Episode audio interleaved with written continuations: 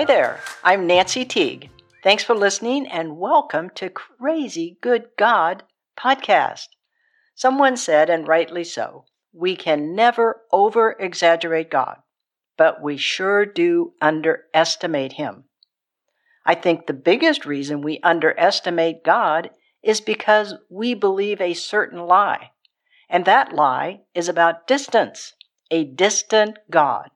The biggest proponent of this lie is religion, especially religious Christianity. They say God is distant because we are sinners. God is holy and we aren't, so he has to keep his distance. God can be angry at us when we mess up, so fear him because he can throw you into hell even further away. Look what we made him suffer because we're so bad. So feel guilty in the midst of all this distance. All of these are based on the tradition of men. Here's a quiz. Let's see how you do. What is the biggest, smallest word in God's vocabulary?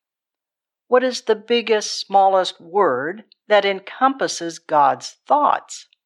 What is the biggest, smallest word that describes Jesus? What is the biggest, smallest word that explains the Trinity? What is the biggest, smallest word that shows the commitment of their love for mankind? What is the biggest, smallest word that hides their presence? What is the biggest, smallest word that shouts our design? What is the biggest, smallest word that proclaims our origin, identity, and destiny? The answer is in. I N. In January of 2004, I had a dream with a vision, and in that vision, I saw two concentric circles. The inside circles were perfectly touching the two outside circles. A beautiful, simple image of in, and I didn't get it at the time. In April 2020, I heard the Lord say one day, It's an inside job. Just think Father, Son, Holy Spirit, love, intimacy. You can't have distance within. Distance is drilled into us. It's part of our mindset, our subconsciousness. Even life seems to enforce that distance lie about God. But there is no way we can get away from in. Try as you might, you are already in and always in. Religion's message is you're out until you do something to get in. In. God's in has nothing to do with transaction. All right, let's think about the incarnation. The Word became flesh and dwelt in us. Fully God, fully man, came to show us the Father. God started the in and sealed us in the in. Here's a few scriptures of many about in. And the Greek for that word is N E N. They're both little.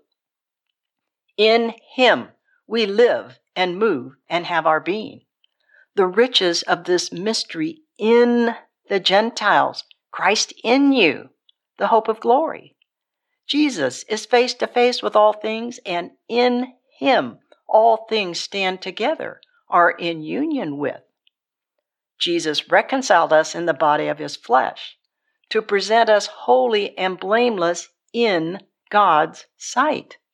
God chose us in Jesus before the foundation of the world, that we be holy before his eyes. God saved us and called us with a holy calling according to his purpose and grace, which was given to us in Christ Jesus before time began. In Jesus, the Father has blessed us with every spiritual blessing. For indeed, the kingdom of God is inside you. Jesus said that.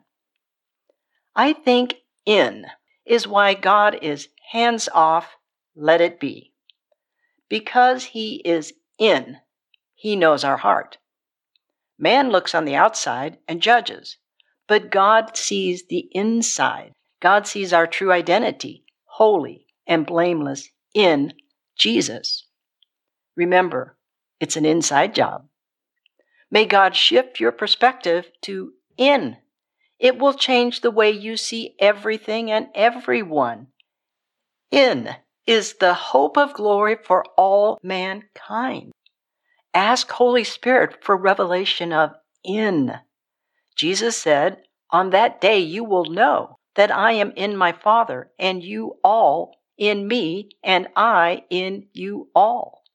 On that day, on the day the lights come on inside of you, and you get that in was there all along. And God has that day for each one of us.